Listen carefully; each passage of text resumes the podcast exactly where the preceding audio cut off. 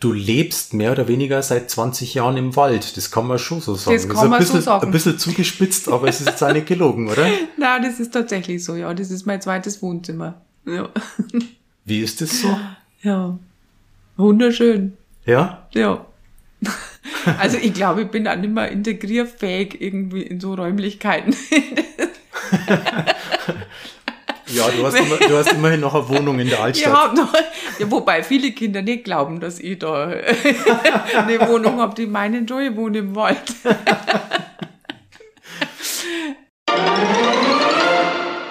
Auf an Ratsch!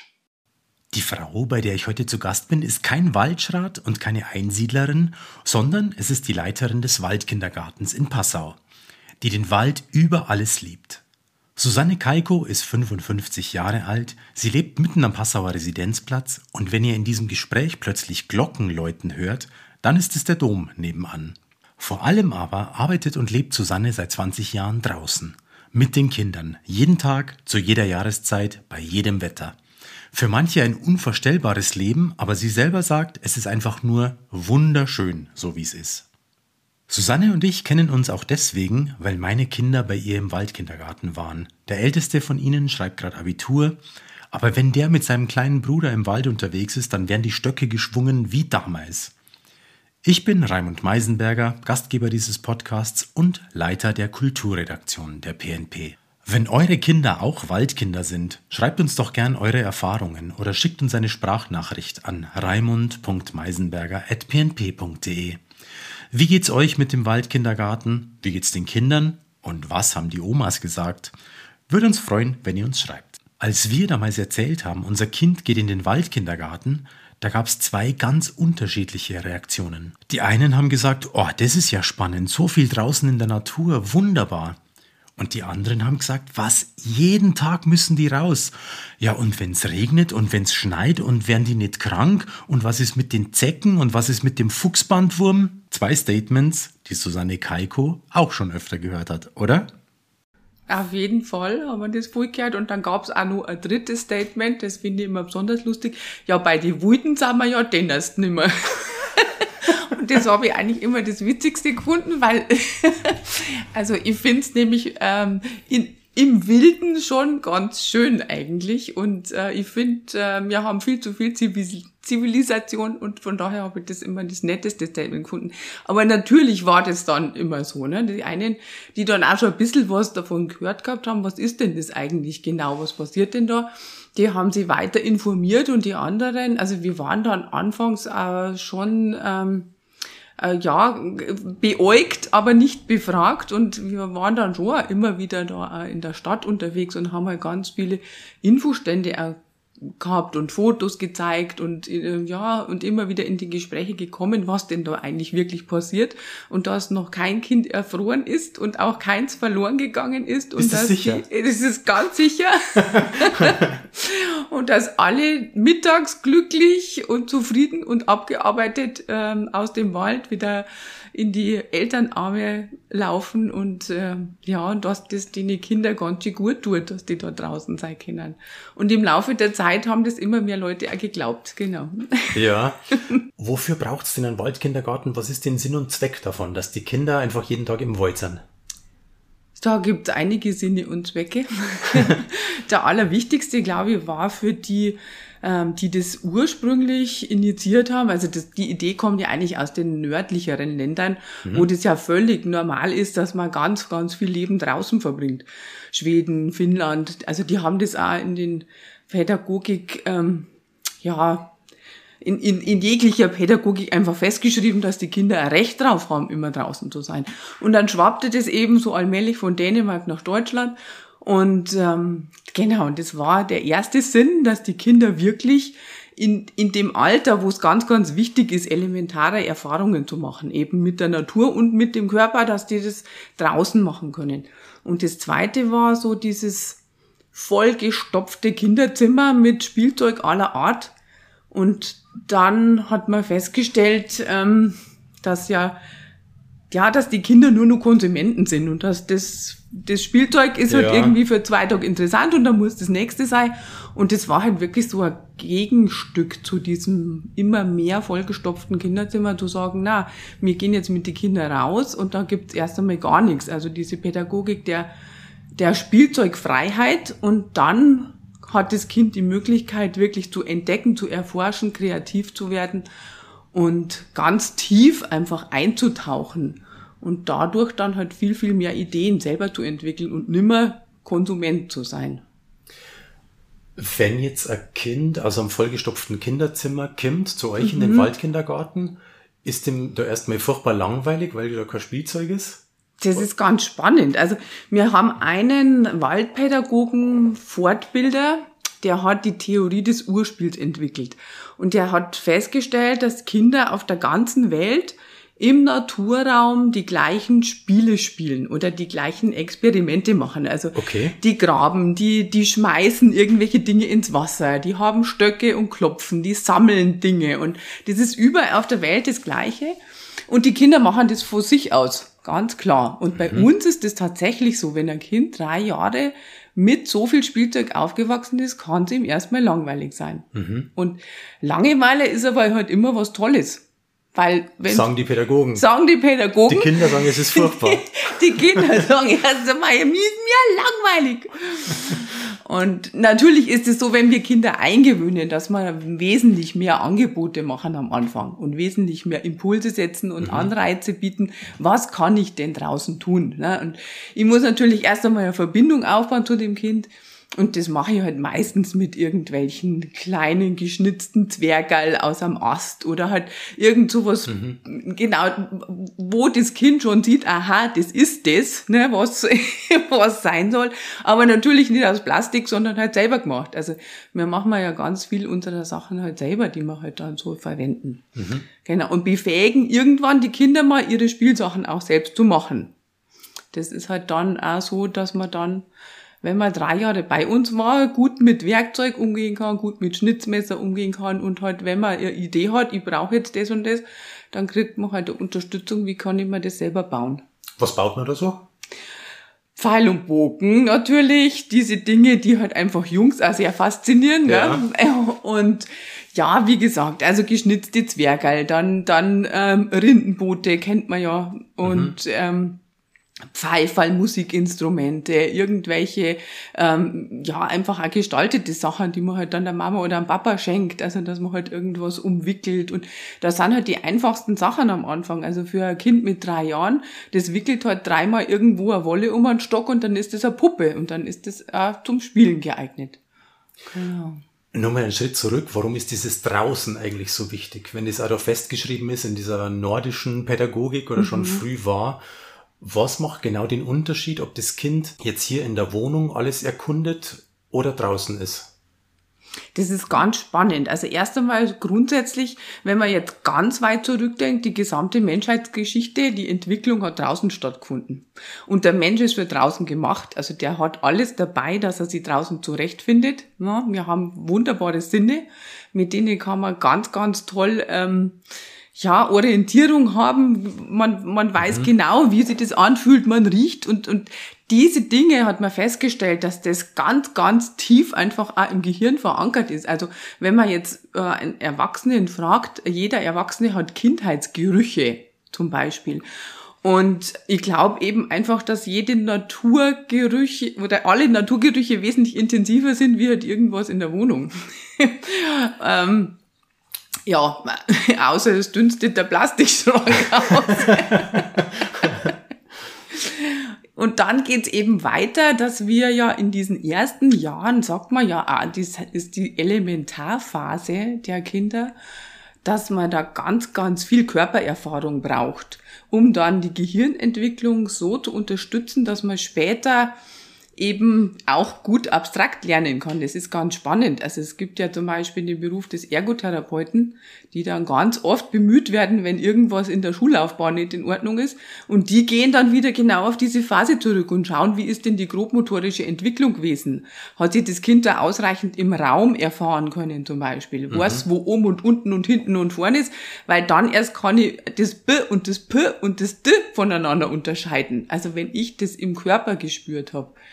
Und natürlich bietet die Natur unwahrscheinlich viel mehr Möglichkeiten, sich auszuprobieren. Und da gehören diese Bewegungen dazu, wie dass sie die Kinder irgendwie rollen und so Sachen. Also das ist halt alles dient der Gehirnentwicklung, der Gleichgewichtsentwicklung, der, der Koordination des Körpers von der linken und der rechten Hälfte. Und das kann ich natürlich draußen viel, viel mehr machen wie drin. Würdest du sagen, also ich weiß nicht, ob es da Langzeitstudien gibt oder so, merkt man das dann irgendwann bei den Jugendlichen, wenn all dieses stattgefunden hat? Also ich hoffe, dass mhm. man es merkt, aber ich, also mir sind jetzt keine Langzeitstudien bekannt, aber mir sind natürlich schon Studien bekannt, ähm, ja, über die Schulfähigkeit zum Beispiel. Das ist ja auch so eine Frage, die uns immer wieder gestellt wird, ja, lerne die denn dann überhaupt was, dass ja. dann ein Juiki kennen. Und das ist tatsächlich so, dass man halt festgestellt hat, also, dass die Kinder aus dem Waldkindergarten in vielen Bereichen mindestens am gleichen Stand sind und in manchen Bereichen sind halt weiter vorne. Ganz klar natürlich im, mhm. im Bewegung, also in der Koordination. Also die können in der Turnhalle dann auch rechtzeitig abbremsen, äh, was viele Kinder leider nicht mehr können ja, und dann einfach zusammenrumpeln.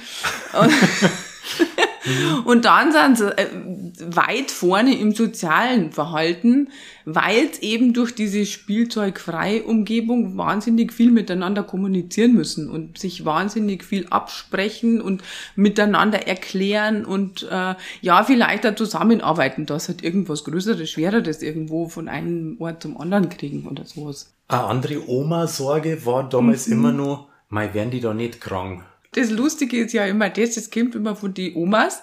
Und mhm. dann gibt's immer meine Gegenfrage, und wie war's bei euch so? das ist eine gemeine sagt, Gegenfrage. Ja, ja, ja, ich weiß ja eh, früher war, ja, mhm.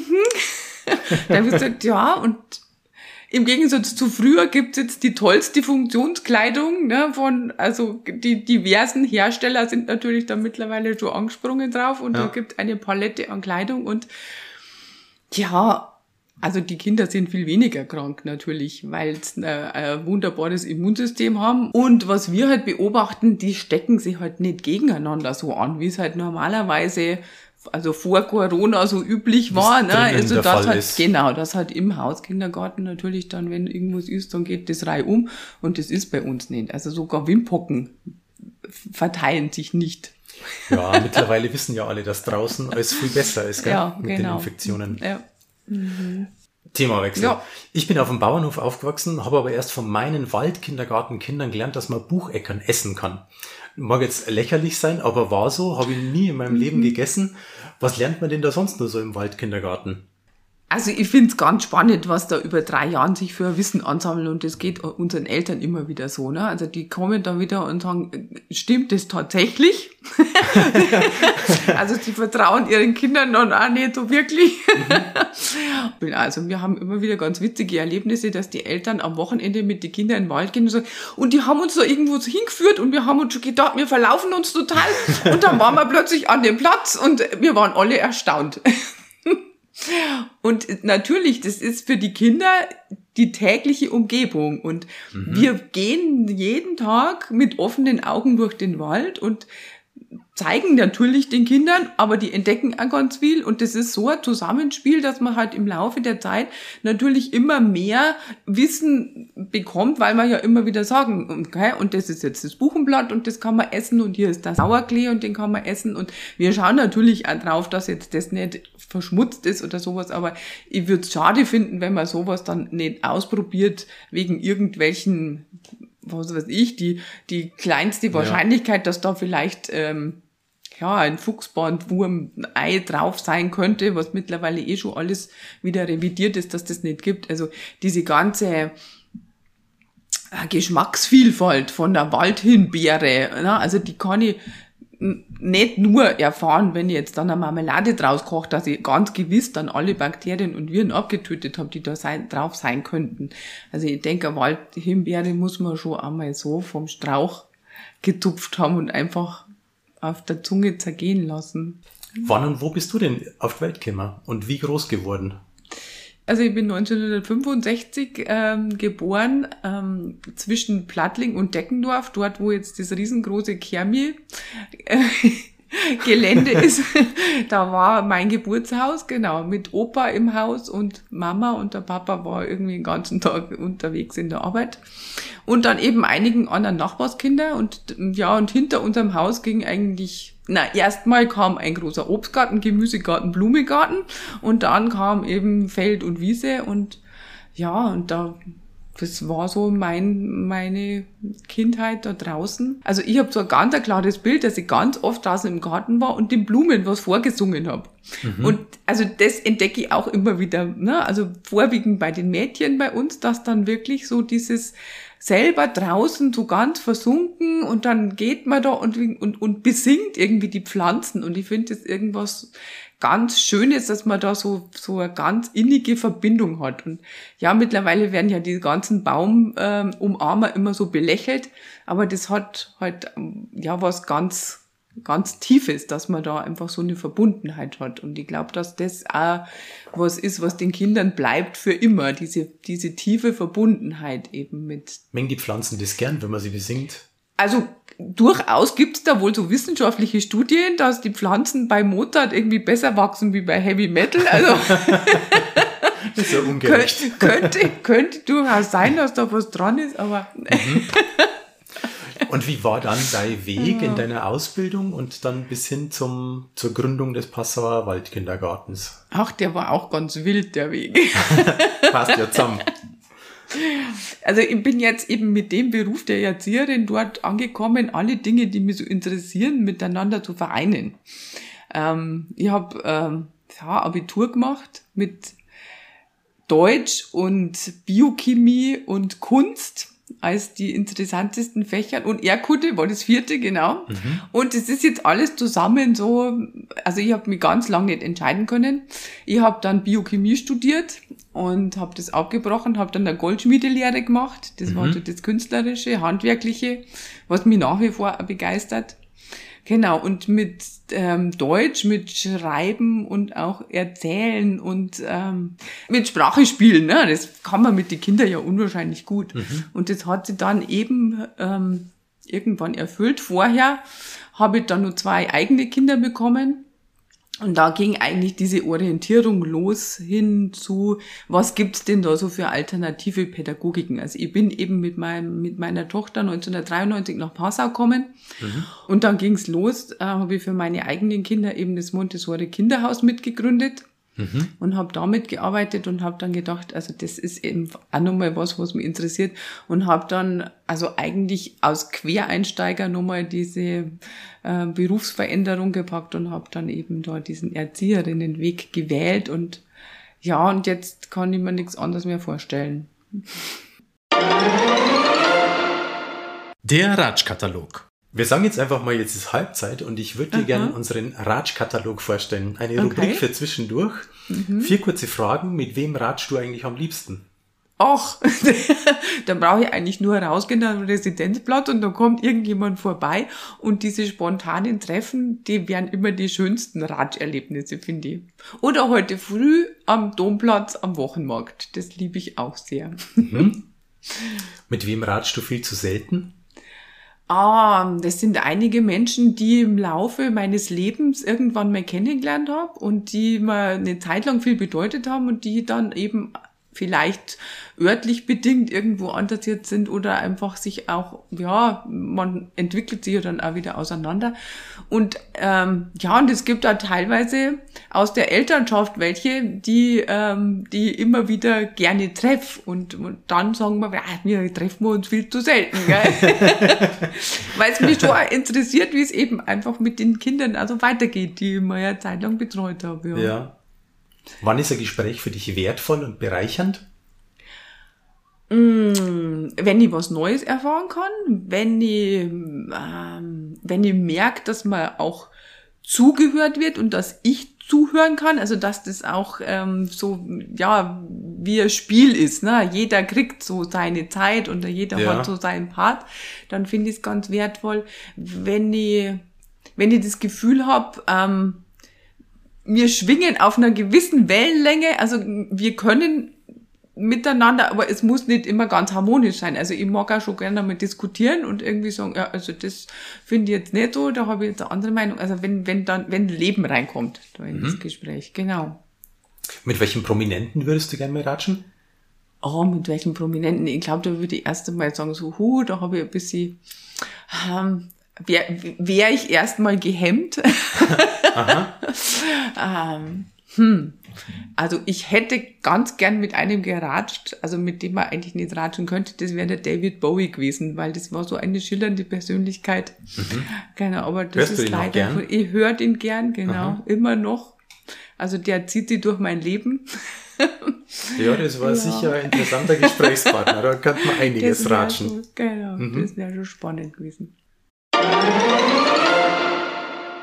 Gehen wir in den Waldkindergarten in die Praxis. Man kommt an in der Früh und was passiert? Was macht man da eigentlich so die ganze Zeit? Also es ist so, dass wir ja im Wald bestimmte Stellen haben, die dann auch Verkehrs gesichert sind. Also das heißt, da kommt einmal im Jahr ein Baumsachverständiger, der schaut sich den Platz an mhm. und sagt, ähm, das und das muss irgendwie gemacht werden oder es ist alles in Ordnung. Und das sind unsere Kernplätze, wo wir uns dann aufhalten. Mhm. Die haben dann auch von den Kindern irgendwelche Namen bekommen, dass man das halt auseinanderhalten kann. Und da kann es sein, dass dann auch mal irgendwas ist, was halt dauerhaft dort bleibt, zum Beispiel eine aufgehängte Schaukel oder sowas. Mhm. Und ansonsten ist aber da nur ähm, sichtbar, dass eben da Menschen sind, dadurch, dass ja nicht so viel wächst.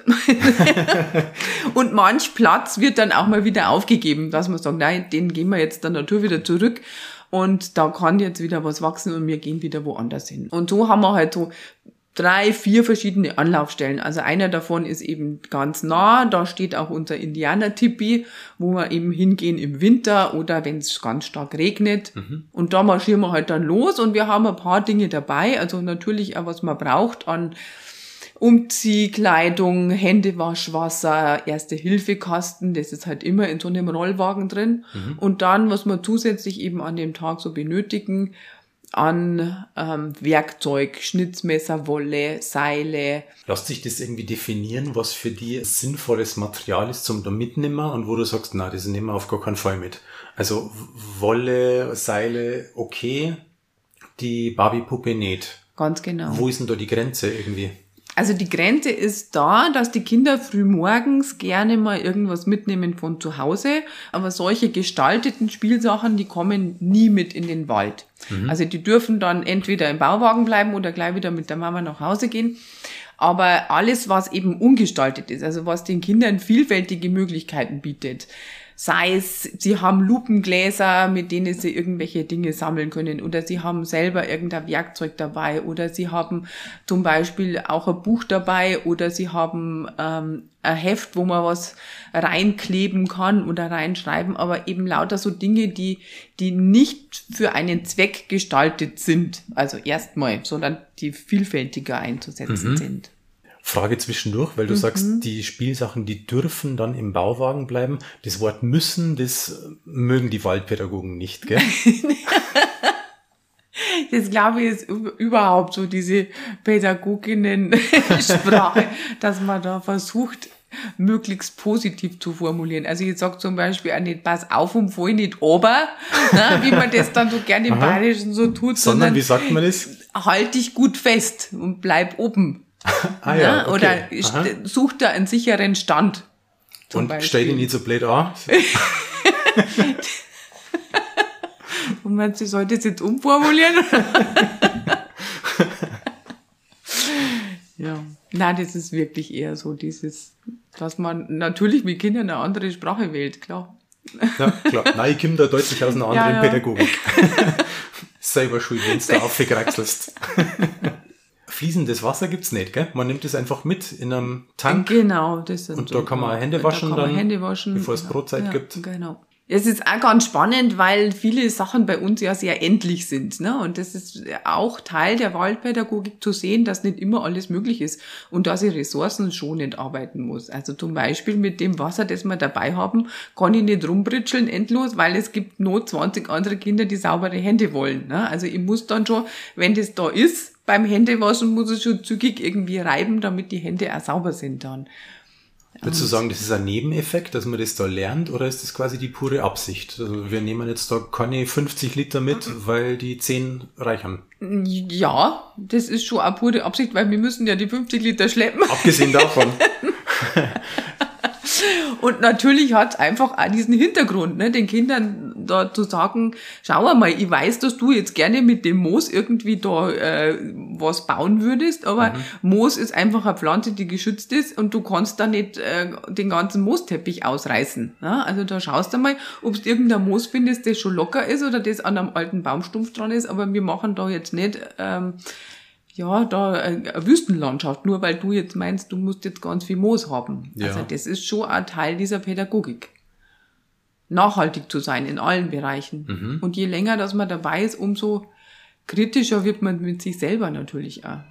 Bin ich denn wirklich so nachhaltig, wie ich dann so tu. Und?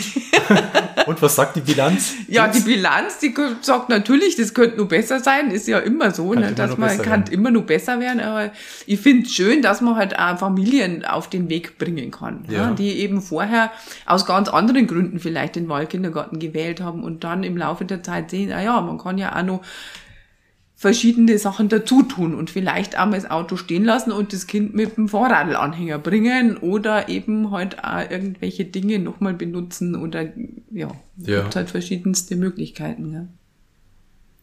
Die Frage muss jetzt einfach stellen, wie macht ja. man das eigentlich mit dem Klo gehen da im Wald? Ach, die Frage. Die Frage. Stellen die Neueltern gern? Die stellen alle immer gern. Also, die stellen alle gern. Ja, das ist natürlich das Spannendste dran, gell? Und dann überlegt man sich so, naja, was haben denn die Menschen früher immer so gemacht, gell? Bevor es ein Klo gab? Oder was machen denn viele Menschen in vielen Teilen der Welt, wo es einfach kein Klo gibt? Ne? Also das ist ja auch so was. Wir haben ja immer so ganz große Scheuklappen auf, gell? Natürlich ist es so, dass man jetzt da nicht überall hinmachen, ganz wild, sondern wie schon erzählt, diese Plätze, da wissen ja die Kinder auch, wie weit dürfen sie gehen oder wie weit geht denn dieser Spielbereich. Mhm. Ja, und diese Plätze, wo man dann auf die Toilette geht, die sind natürlich ein Stück abseits. Und, Aber die ähm, sind definiert. Die sind definiert, Platz. genau. Und wenn das Kind jetzt irgendwie der Flüssiges äh, macht, dann geht es einfach in die Erde und wenn es jetzt wirklich äh, große Geschäfte verrichten muss, geht der Erwachsene mit und dann wird es einfach vergraben. Mhm. Genau, da wird ein kleines Loch gemacht und dann wissen die Kinder schon, dann wird es wieder zugebaut und sie dürfen ein Tippi drüber bauen, heißt es bei uns. Also da machen wir halt eine Markierung mit ein paar Stecken, also die wir halt dann so aufstellen, damit man weiß, aha, da da sollte man jetzt nicht den Schatz suchen. Da sollte man jetzt keinen Schatz suchen, genau. Aber das ist natürlich dann einfach nur mal ein Stück weiter weg vom Spielbereich. Mhm. Und so einfach ist es. Es gibt natürlich auch Waldkindergärten, die eher auf einem Platz verortet sind, wo es dann auch sowas gibt wie eine Komposttoilette oder so. Weil wenn ich jetzt überhaupt nie von dem Platz weggehe, der dann so gestaltet ist, dann ist es natürlich auch schwieriger, dann immer wieder neue Plätze zu finden. Welche Rolle spielt das Tipi und welche Rolle spielt die Hütte, die es gibt seit etlichen Jahren. Genau, also das Tippi spielt einfach die Rolle, dass man irgendwo mal trocken sein kann, wenn es nass ist, oder mhm. dass man sie aufwärmen kann. Also da gibt's eine kleine also so Feuerschale drinnen, wo man eben ein offenes Feuer machen da drinnen mhm. im Winter. Wobei natürlich unsere Winter immer weniger streng werden. Also man merkt es schon sehr deutlich in diesen 20 Jahren, also diesen äh, Klimawandel, den haben wir da hautnah. Ja. Ähm, dass man, also wir haben heuer vielleicht im Tipi zehnmal eingeheizt in dem ganzen Winter. Ah, okay. So, und ähm, ja, es ist tatsächlich so. Ich mein, der war aber durchaus schneereich. Er war ne? schneereich, ne? aber nicht wirklich so kalt, dass die Kinder jetzt so gefroren hätten. Also mhm. man, die haben natürlich ja gute Handschuhe und ansonsten braucht man das nicht unbedingt. Mhm. Genau. Und das Tippi ist natürlich auch da, ähm, dass man eine Station hat, also für, für die Sachen dann. Aber die Kinder sind jetzt nicht beim Regen die ganze Zeit drinnen. Also wir sind halt wirklich äh, zur Brotzeit dann drin. Und ja, also ich habe zum Beispiel einen Rucksack immer voller Bücher, die halt so wechseln. Und die Bücher sind halt dann natürlich auch da drinnen, wo es eben nicht nass werden. Genau. Die Hütte, die gehört zum Vormittagswaldkindergarten überhaupt nicht dazu, außer als Schutzraum, wenn es jetzt wirklich wäre, dass eben Sturm ist oder dass man da hingehen kann. Die ist tatsächlich nur ähm, für die Nachmittagskinder, also wir haben irgendwann einmal gemerkt, dass halt die Betreuungszeiten nicht reichen und haben halt die Öffnungszeiten erweitert. Und da ist halt nachmittags eine Teilgruppe nochmal da und die halten sie dann eben in der Hütte auf bis um vier. Aha. Genau. Das ganze Gelände ist ja öffentlich zugänglich. Ja. So. Wie groß ist da die Gefahr, dass das jemand nutzt als Partymeile, der jetzt das nicht mit euch abgesprochen hat? Oder als Schäferstündchenort des Tipi? Es ist so, dass mir das wichtig ist, dass das offen ist, weil wir ja, wir, wir nutzen den Wald, aber viele andere nutzen auch den Wald. Und ähm, also ich bin so naiv, könnte man sagen, oder so, so eine Menschenfreundin, dass ich immer an das Gute im Menschen glaube und sage, wenn ich das guten Herzens zur freien Verfügung gebe, dann hoffe ich drauf, dass das auch so genutzt wird. Ähm, und in den allermeisten Fällen haben wir bisher recht gehabt. Also es ist so, da ist ganz, ganz viel Betrieb da oben. Jetzt seit einem Jahr natürlich noch viel mehr, ne, weil viele Menschen das halt als Rückzugsmöglichkeit entdeckt haben, in den Wald zu gehen. Ach so, das ist tatsächlich. Es ist immens viel mehr geworden, genau. Also wie Ja. kriegt man das dann mit? Da Ähm. steht dann da der Bierkasten vom Wochenende nur im Tipi oder? Ich- da, meistens nicht. Ab und an natürlich. Aber wir sind ja gute Spurenleser. Also wir sehen natürlich auch, was für Dinge von uns benutzt sind und ähm, oder umgebaut. Also die Kinder bauen ja auch ganz viel Ja. im Wald aus Stecken oder aus irgendwelchen Dingen. Und da sieht man schon, dass das halt einfach wieder verändert ist. Oder natürlich auch die Hinterlassenschaften. Also das ist halt was, was man nicht so gefällt, aber was natürlich auch super ist, weil wir mit den Kindern natürlich jeden Tag den Wald aufräumen. Also wir haben immer unseren Müllbeutel dabei und die Kinder, die gehen und sagen, ah, da ist Müll.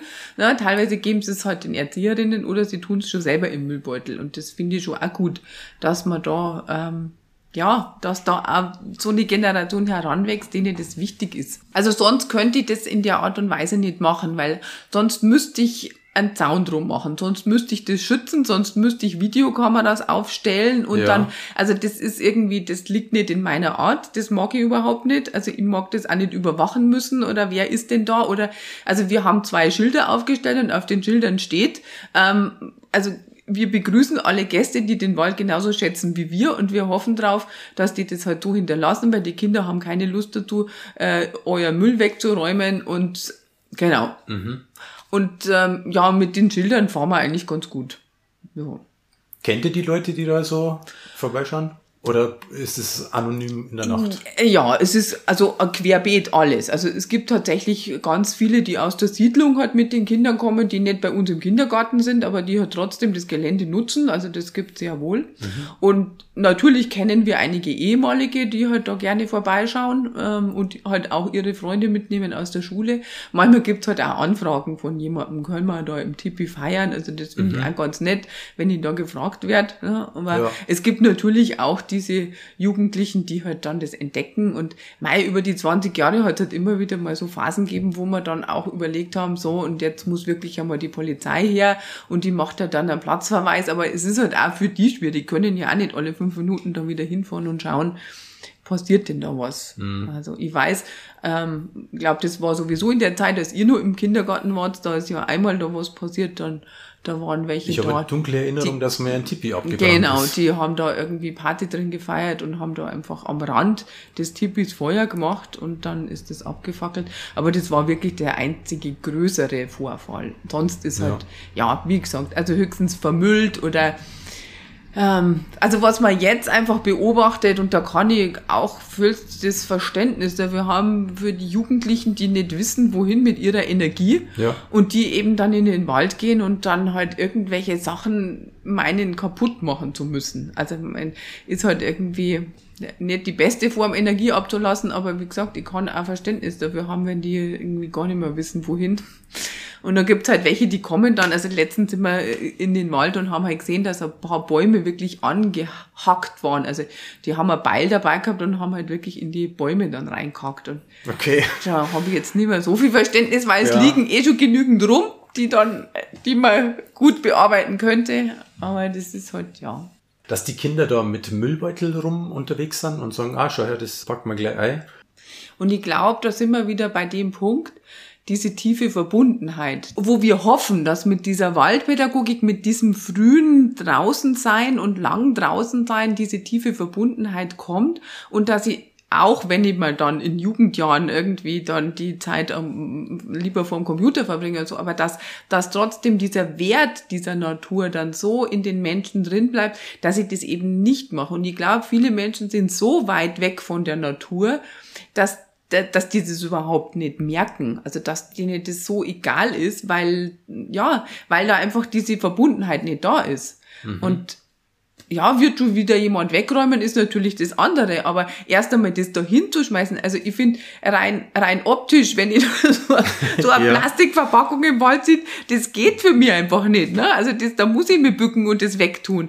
Und ich glaube, das kommt nur zustande, wenn ich eben offenen Augens da durch die Natur gehe und das nicht nur als, ha, ha, ha, ja, also es gibt ja wirklich Leute, die fahren bei uns am Parkplatz und bleiben im Auto sitzen ja, und essen dann eher ein McDonalds-Zeug und dann machen sie links und rechts die Fensterscheiben runter und schmeißen das dann raus, obwohl drei Meter weiter der, der Mülleimer ist. Also mhm. die haben halt den Bezug zur Natur ja schon komplett verloren. Also da ist ja dann nur noch Aber immerhin, sie fahren im Auto in den Wald und essen dort ja. McDonalds.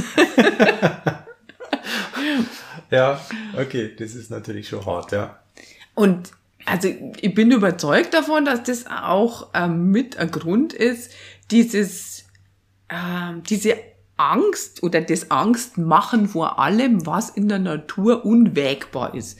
Also wir haben ja da, es gibt ja immer irgendwas, ne? Also ein Jahr gibt's ein Hunter-Virus, dann ist irgendwie wieder Zecken am Programm, dann haben wir wieder äh, der Fuchsbandwurm und und ich glaube, also wenn man jetzt das nicht so erlebt, ne, dass das diese ganzen Gefahren ja schon da sind, aber die sind marginal ähm, zu dem Mehrwert, den ich hab, wenn ich draußen bin, mhm. ne, dann, dann kriege ich wirklich so eine Angst. Also wir haben tatsächlich Kinder, die sagen, ich habe eine Freundin in der Siedlung, aber die darf nicht in den Wald gehen wegen diesen vielen fliegenden Tieren. Und dann denke ich mir, ja, also wie weit muss ich dann da weg sein eben von dem, dass ich das nicht mehr abwägen kann von Angst. Was sind das für fliegende Tiere? Drachen? Ja, das werden oder? wahrscheinlich kleine Insekten sein, weil ich glaube, größere Drachen haben wir jetzt nicht im Wald. Und natürlich wirklich diese Zecke, also dieses, dieses, dieses Zeckenthema, ähm, ja, klar gibt's die, aber das ist auch, das ist Teil der Natur und ähm, und die muss halt einfach schauen, wie kann ich mich schützen. Wir haben immer lange Sachen an, auch im Sommer sind wir langärmlich und haben wir lange Hosen an. Die Kinder haben vielleicht ein ätherisches Öl drauf, das die Zecke irgendwie abwehrt. Alle Kinder sind nicht gleich schmackhaft. Ne? Es gibt Kinder, die haben drei Jahre keine einzige drauf, weil es einfach äh, nicht so attraktiv sind für die Zecke. Mhm. Aber ich kann ja damit umgehen und ich muss ja nicht diese Angst so aufbauschen, dass ich mir dann einfach so viel von meinem Lebenswert nehmen lasse, nur weil es sein könnte, dass ich da ja mal ein Zeck mit bringe. Und es hagelt nicht da die Borreliose-Fälle. Nein, und es hagelt auch nicht die Borreliose-Fälle. Ja. Also ganz ein spannender Aspekt ist es, wir haben irgendwie vor einem Jahr eine Fortbildung gehabt von ähm, einem Pädagogen von der Deutschen Gemeindeunfallversicherung. Mhm. Und der hat uns Leiterinnen zugeredet und es gibt mittlerweile einen Film von dieser Unfallversicherung. Jedes Kind hat ein Recht auf blaue Flecken. Und ich finde es irrsinnig spannend, dass das genau aus der Ecke kommt, weil er eben äh, damit argumentiert, dass die Kinder, die äh, sich ausprobieren dürfen, auch Gefahren dann einschätzen können. Mhm. Und die Kinder, die natürlich na, mit diesen ganzen Sicherheitsbestimmungen von jedem Spielgerät und von dieser ganzen Aufpasserei, da die Kinder selber ja überhaupt nicht mehr in der Lage sind, irgendeine Gefahr abzuschätzen. Ja, das sagt, ist wirklich interessant. Genau. Ja. Und Aha. sie kriegen halt immer mehr Meldungen eben von Fälle, wo das ganz klar offensichtlich ist, dass die Kinder nicht mehr in der Lage sind, Gefahren abzuschätzen und die sich dann verletzen. Also die Verletzungen kommen nicht aus den Kindergärten, wo man eben vermeintlich meint, da würde was passieren. Hast weil, du da nur irgendein Beispiel präsent? Also die klettern dann auf einen 30 Meter hohen Baum, weil sie noch nie erfahren haben, dass man da runterfallen kann, oder? Oder es ist zum Beispiel auch so, dass die Spielgeräte halt mittlerweile so wenig attraktiv sind durch diese hohen Sicherheitsstandards, mhm. dass den Kindern halt dann ein totaler Blödsinn damit einfällt, ne? dass die dann halt irgendwelche Sachen machen, die halt dann oben drauf kraxeln, wo gar nicht auf sollen und dann halt von oben runterfallen. Oder mhm. bis hin dazu, dass die wirklich nicht mehr in der Lage sind, zum Beispiel, wenn jedes Kind ein Fahrzeug hat, dass die halt voll aufeinander zudonnern und dann halt sich schwer verletzen damit, weil sie halt nicht mehr bremsen können, weil sie mhm. das nicht einschätzen können. So ja, und ich finde es schon spannend, dass man halt dann wirklich da bestärkt wird, den Kindern wieder mehr Freiheit zu geben und sich mehr ausprobieren zu lassen und dann wirklich diesen Satz, jedes Kind hat ein Recht auf blaue Flecken. Und das kommt von der Versicherung. Das kommt von der Versicherung, genau. Das ist schon wirklich interessant, ja. okay, also raus in den Wald und ein bisschen mit den Stöcken klopfen. ja. ja. Und wir sind natürlich nimmer bei den Wilden, also wir haben natürlich auch ganz viele Regeln, die wir mit den Kindern halt auch immer wieder neu besprechen und bearbeiten, also zum Beispiel auch mit Stöcke. Und das ist auch ein Aspekt, dass eben diese ganzen Bedürfnisse der Jungen halt in der Frühpädagogik halt oftmals viel zu kurz kommen, weil die ganze Frühpädagogik ja irgendwie von, von Frauen, von Pädagoginnen geprägt ist. Ne? Mhm. Und natürlich Mädchen ein anderes Spielverhalten haben wie Jungs. Und natürlich kann man es nicht generieren, das ist ganz klar. Also ich meine, in jedem Geschlecht gibt es die komplette Bandbreite. Aber so dieses, der Stock am Mann, das ist ein ganz klares Bedürfnis von Jungs. Ganz viele Jungs haben permanent einen Stock in der Hand und der ist das Wichtigste. Und natürlich wird halt mit dem viel mehr ausprobiert. Ne? Und je größer, umso besser manchmal. Auch dieses grobmotorische, was halt Jungs manchmal mehr brauchen in der Entwicklung als Mädchen, das ist natürlich auch im Waldkindergarten viel mehr gegeben, weil ich kann ja riesig, riesig schleppen, riesig laufen, riesig werkeln, alles riesig. Und wenn ihr jetzt die Mädchen ermuntern würdet, jetzt nimm doch einmal so einen Stock und kämpf mal gescheit das, also das ist die Frage, ob das sinnvoll ist, aber machen die das dann? Die, die, die machen das durchaus, indem sie das sehen, was bei den Jungs da passiert. Und ja. es gibt natürlich welche, die dann einfach auch da herausgefordert sind und da auch mitmachen, klar. Aber so grundsätzlich erstmal, also die, der, der Impuls kommt mhm. eher so aus diesen Geschlechterecken. Genau. Und es gibt natürlich welche, die da nach wie vor sich da mit reinstürzen auch, klar, ja. Ich weiß jetzt auch genau, warum der Michel aus Lönneberger immer im, im Schuppen gesessen ist und hat geschnitzt. Ja, warum? Weil, weil, weil er musste. Der musste, aber das ist ein hervorragendes Instrument, um zur Ruhe zu kommen und die Energie, die man hat, gebündelt dann in den, in diesen Schnitzvorgang zu stecken. Und das ist, also wenn, wenn jemand sehr aufgeregt ist und also dann ja, ist Schnitzen das Schnitzen tatsächlich wunderbar. Schnitzen tut hervorragend. Also sage ich meine Yoga- und Achtsamkeitskurse ab und genau. kaufe mir Schnitzmesser. Ja. Also bei uns ist es natürlich so, wer schnitzt, der sitzt und der sitzt an einem großen Baum mit dem Rücken zum Baum und das ist natürlich schon mal, das erdet schon mal. Ja, mhm. wenn man an so einem Baum sitzt, ja. dann kriegt man schon mal so eine gesunde Erdung. Und dann, natürlich muss man konzentriert sein, weil wer mit dem Schnitzmesser rumfuchtelt, der kann nicht mehr weiter schnitzen. Und das führt tatsächlich zu einer richtigen ja, langen Konzentrationsphase und dann ist man wieder, kann man wieder zum Spielen gehen. Und sie müssen nicht, also sie, sie setzen sie gern manchmal hin. ja, schön. Ja. Jetzt leiten die Glocken tatsächlich Jetzt leiten so die Glocken, das stimmt. Das ist der Passauer Dom. Schön. Das 3 Uhr leiten am Samstagnachmittags, genau. Wir haben in unserem Vorgespräch einen Aspekt berührt, Waldkindergarten inzwischen in verschiedensten Spielarten oder Leute, die sagen, das ist jetzt einfach ein Waldkindergarten. Wir nennen das so, mhm. weil wir haben am Waldrand uns da eine schicke Hütte gebaut, wie in einem Feriencamp. Da gibt's es vielleicht Strom und fließend Wasser. Oder wir haben so eine Art kleiner Bauernhof mit Tieren, die die Kinder versorgen. Welche Beobachtungen machst du da? Was gibt's da alles so an Neuigkeiten? Mhm.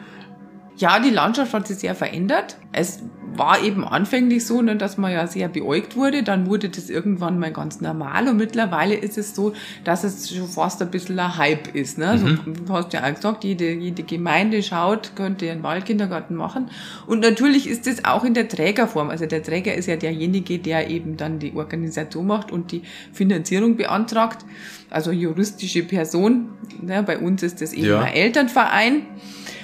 Ähm, genau, das hat sich eben auch gewandelt. Früher kam das eben aus der Basis raus. Ne? Wir wollen einen Waldkindergarten. Mittlerweile ist es so, da gibt es auch ein Unternehmertum, die Waldkindergärten wollen oder eben auch große Träger, die das machen. Und ähm, der Blick auf die reine Pädagogik wird manchmal dann auch ein bisschen verschwommen. Ne? Und dann werden halt andere Sachen wichtiger. Und natürlich brauche ich, ähm, um das gut umsetzen zu können, erstmal eine Überzeugung, dass es mit ganz wenig möglich ist. Ja. Und ähm, das kann erst einmal neu sein. Ne? Mhm. Also das ist ungewöhnlich, ne? weil ich das ja nicht so kenne. Und mittlerweile ist es so, dass man halt dann eben ein schickes Häuschen hinstellt und das halt schon mal ähm, ja den, den normalen Sehgewohnheiten entspricht, die man halt so kennt. Und mhm. je mehr das ich aber habe als Pädagogin, umso weniger Anreiz habe ich ja aus dem aus dieser Komfortzone rauszugehen. Und das ist bei uns schon so. Also Pädagogik im Wald heißt permanent seine Komfortzone zu verlassen. Also ich muss das schon als, als Begleitung auch mögen, irgendwie mal nass zu werden ja. oder am Boden zu sitzen. Mhm. Und ja, und halt wirklich mit wenig Dingen mir was einfallen zu lassen. Also ich muss ja immer präsent sein. Ich kann mich nicht auf das äh, Spiel verlassen oder auf die vorgegebenen Sachen, sondern ich muss halt schon überlegen, was mache ich denn mit den Kindern? Und das, sobald ich als Pädagogin aber ganz viel schon da habe, habe ich ja überhaupt nicht mehr die Notwendigkeit. Und dann habe ich nicht mehr die Notwendigkeit, von dem Häuschen wegzugehen, weil da habe ich es ja so gemütlich und da kann ich ja reingehen und dann habe ich ja die Tische und die Stühle und dann brauche ich, kann ich ja alles herräumen und dann muss ich das nicht mehr einpackeln und in den Wald mitnehmen. Mhm. Und so, ja, nehme ich mir ganz, ganz viel Möglichkeiten, wirklich draußen mit mit nix Entdeckungen zu machen. Und, ja. Ja, und ganz flexibel und spontan auf das eingehen zu können, was die Kinder auch entdecken. Ne? Also bei uns ist es auch manchmal so, wir haben irgendwas geplant und gehen in den Wald und dann liegt da plötzlich ein toter Maulwurf auf dem Weg. Mhm. Und natürlich ist es ganz klar, dass dann der tote Maulwurf dann ganz, ganz wichtig ist. Und dann kann sich da ganz was anderes daraus entwickeln. Aber die Chance nehme ich mir natürlich, wenn ich dann am Waldesrand bleibe, in einem vielleicht auch nur eingezäunten Gelände. Und dann habe ich halt, ja, vielleicht ein bisschen andere Luft, aber die Pädagogik ist die gleiche wie im Haus. Also das Allerwichtigste für mich ist eigentlich, dass ähm, erst einmal die Pädagoginnen eine Zusatzausbildung haben, also dass die auch sehr wohl wissen ähm, mhm. um die Besonderheiten, die draußen sind und was man eben da machen kann. Und das Zweite ist, dass ich ganz, ganz dringend unberührte Natur brauche. Also unberührt heißt nicht, dass man jetzt in die Wildnis muss, sondern von Menschen nicht gestaltet. Also dass das wirklich freie Natur ist. Und in dieser freien Natur bin ich mit den Kindern. Also der ja. große Garten und die Streuobstwiese, das ist nicht das, was man sucht. Es gibt natürlich auch, also wie du zum Beispiel angesprochen hast, so einen Bauernhof-Kindergarten. Mhm. Ja? Also das ist wieder ein anderes Konzept. Ja. Also da habe ich natürlich diese tiergestützten Sachen dabei, da habe ich irgendwie die Pflege und, und, und Anbau und solche Dinge. Ne? Aber das, mhm. genau, das ist eine andere Art von Konzept. Und es gibt, also das heißt auch Wald- und Naturkindergärten. Also das kann da jederzeit irgendwo sein, wo eben auch kein Baum steht zum Beispiel in den Flaucheranlagen in München gibt es auch einen Kindergarten, einen Naturkindergarten. Aber die sind eben auch jeden Tag in der Natur, die nicht von Menschen gestaltet ist. Also das ist eben der, der größte Unterschied.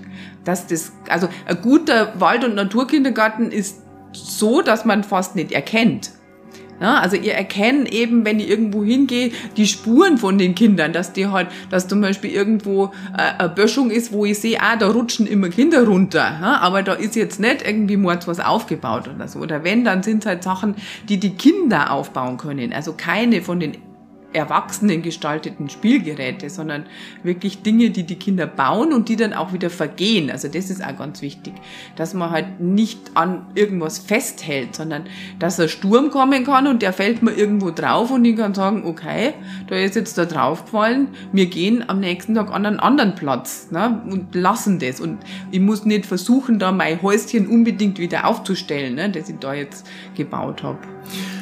Ich weiß nicht, ob man in diese philosophische Tiefe irgendwie einsteigen muss, aber mir kommt schon vor, dass da eigentlich wahnsinnig viel so im Untergrund an Themen einfach drinsteckt, mit denen man da in Berührung kommen kann in dem Waldkindergarten, wo ich die Möglichkeit sonst vielleicht nicht habe. Also zum Beispiel mit, ich habe irgendwas aufgebaut und jetzt ist es weg mhm. und jetzt ist es kaputt. oder der Maulwurf ist tot und, und das Wasser ist knapp und was weiß ich, der Baum, der, der ist jetzt gefällt, weil Staatsforsten gesagt hat, den verkaufen wir. Ja. Oder weil der Sturm gesagt hat, den blasen wir um. Und mit all diesem muss ich irgendwie klarkommen und bin konfrontiert. Das ist wirklich anders, wie wenn in der Früh einfach mein, mein Federmäppchen wieder da liegt mhm. und alles ist, wie es immer genau. war. Ja. ja, das, da gibt's ähm, oder verkläre ich das ja. jetzt irgendwie? Nein, das ist tatsächlich. So. Also für mich äh, liegen da zwei Aspekte drin. Also ich philosophiere da auch ganz gern, weil da kann man wirklich sehr in die Tiefe gehen. Also das eine ist ähm, unser Motto des Kindergartens ist mit allen Sinnen dem Leben auf der Spur und ähm, also ich, ich sehe das eher als Leben als, als Kindergarten. Es ist tatsächlich Leben ja. mit den Kindern gemeinsam im Wald für diese Zeit. Ne? Und, mhm. ähm, und Kinder können das hervorragend spontan sein, flexibel sein, loslassen können. Ne? Also die, die bauen irgendwas und ich kann gerade nur schauen, dass ich irgendwie die Kamera zück und dann nur ein Foto mache, weil ihnen das genauso viel Spaß macht, das wieder zu zerstören. ja? Also die, die mhm. sind da schon Meister drin in diesem ja. Hier und Jetzt sein. Ja? Und aber das, ähm, der zweite Aspekt ist für mich einfach ganz klar dieses, diese Faktoren. Also in der Pädagogik spricht man von Resilienz. Mhm. Also da gibt es diese Resilienzforschung und dann hat man festgestellt, dass eben Kinder aus schwierigsten Bedingungen trotzdem das meistern, ihr Leben gut in den Griff zu bekommen. Und dann hat man drauf geschaut, wie geht denn das? Ne? Also es ja. gibt manche, die die sich da wirklich rausarbeiten. Viele schaffen es nicht, aber manche haben das. Und da gibt es halt verschiedene Faktoren und eins davon ist eben das zum Beispiel.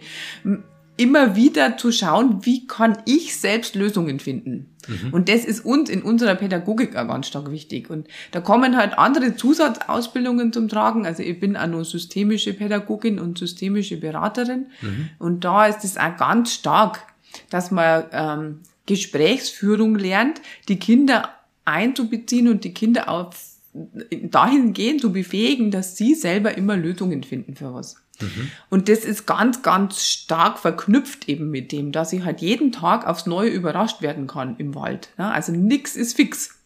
Und ja, also wir Pädagoginnen sehen das manchmal schon ganz schön traurig, ne, dass dann irgendwie sich was verändert. Und ja. die Kinder sind sofort ja, oh, da ist ein toller Wurzelballen, da können wir jetzt draufkraxeln, gell? Und da, sind, und da hängen jetzt die Wurzeln raus und oh, schau mal, und da sind Glitzersteine und die graben wir jetzt aus und toll und oh, und wie, wie unterschiedlich das die Erde ausschaut. Da oben ist ganz Während braun. die Erwachsenen nur sagen, oh Gott, jetzt und liegt der Baum da. Nur, oh Gott, jetzt liegt der Baum da, genau. Und das ist ähm, Lebensschule für beide. Ne? Also ja, total. das ist hm. schon toll, genau. Und ich glaube, dass die Kinder das also die jetzt geboren sind, unwahrscheinlich gut brauchen können in ihrem Leben, weil immer weniger fix ist und man immer schneller, flexibler auf irgendwas reagieren ja. sollte, müsste. Also soweit, soweit ich lese, ist das ein super Schutz gegen Depressionen, wenn man dies ähm, erfahren hat, dass ich selber einfach was ändern kann genau, an der ja. Situation. Selbstwirksam zu bleiben, genau. Ja. Von daher super Prävention. so in der Theorie, genau, und dann schaut man immer, gell, ist es dann wirklich so, aber also ich, ich glaube da fest dran, ja, dass das so ich darf uns gerne die Schlussrunde einläuten, ja. damit wir nicht zu, zu lang werden. Du sagst, ähm, es ist zwar Kindergarten, aber es ist auch das Leben mit Kindern.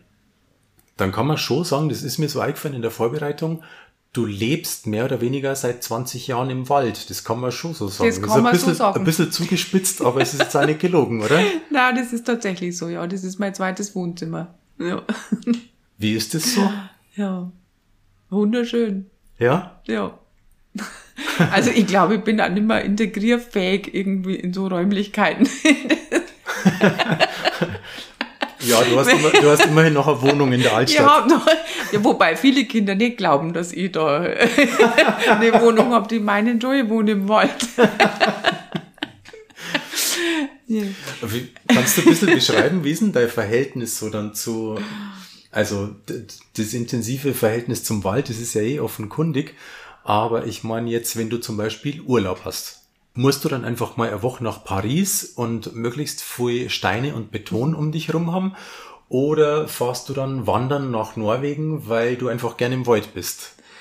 also ich bin da sowieso sehr ambivalent. Ne? Also deswegen wohne ich ja auch mitten in der Stadt am Residenzplatz. Es ist schon mal Ausgleich zu dem vielen ja. Grün. Ne? Also ich habe das auch schon ganz gern mal.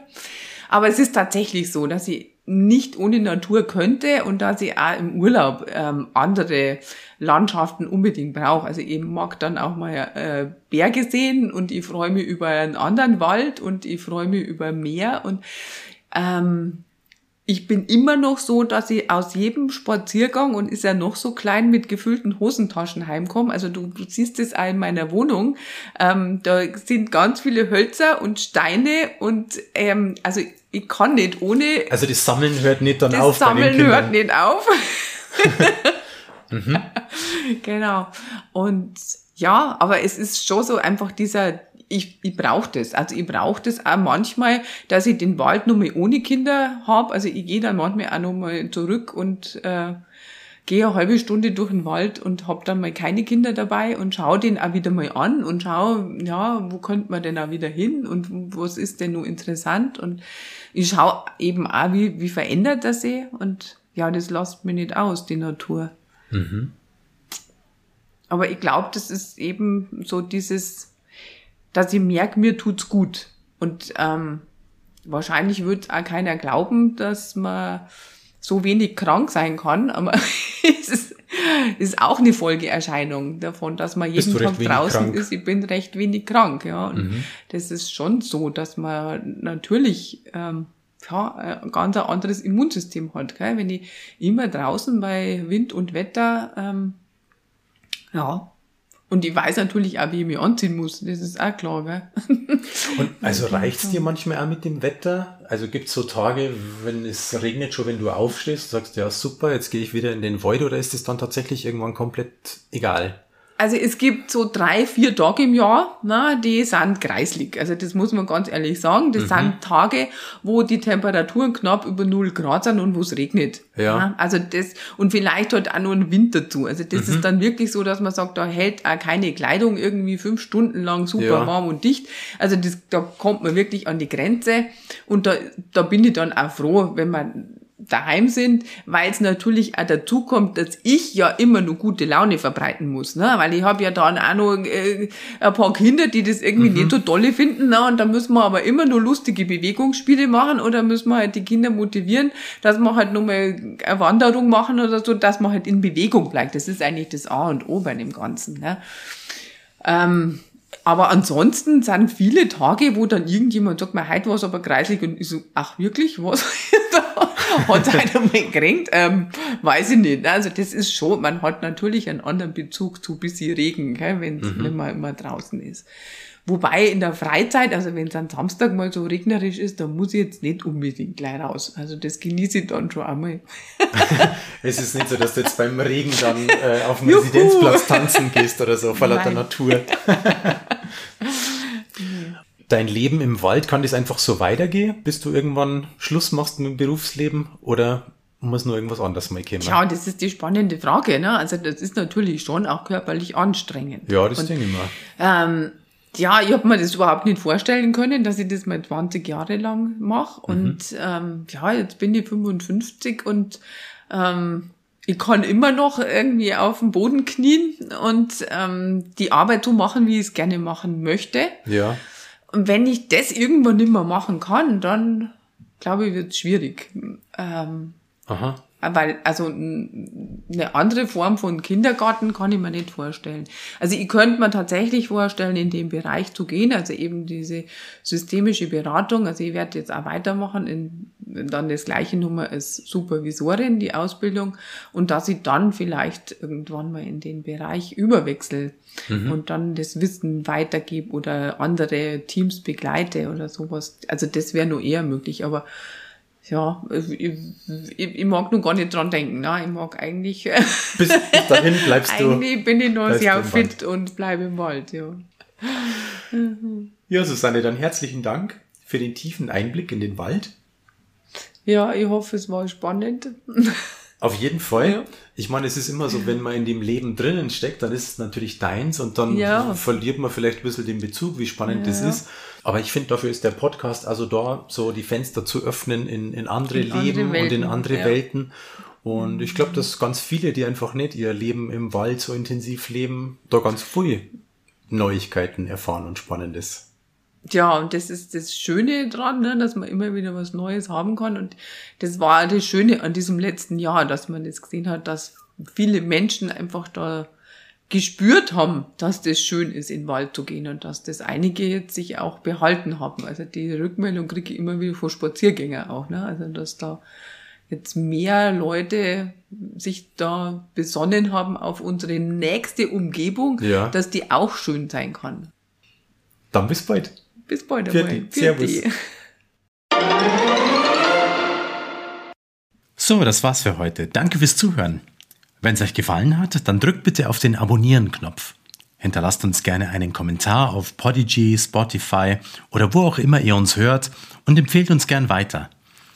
Wenn ihr Fragen habt, Anregungen, Lob oder Kritik für uns, dann schreibt uns bitte an raimund.meisenberger.pnp.de und an ralf.enzensberger.pnp.de. Danke und bis zum nächsten Mal. Servus.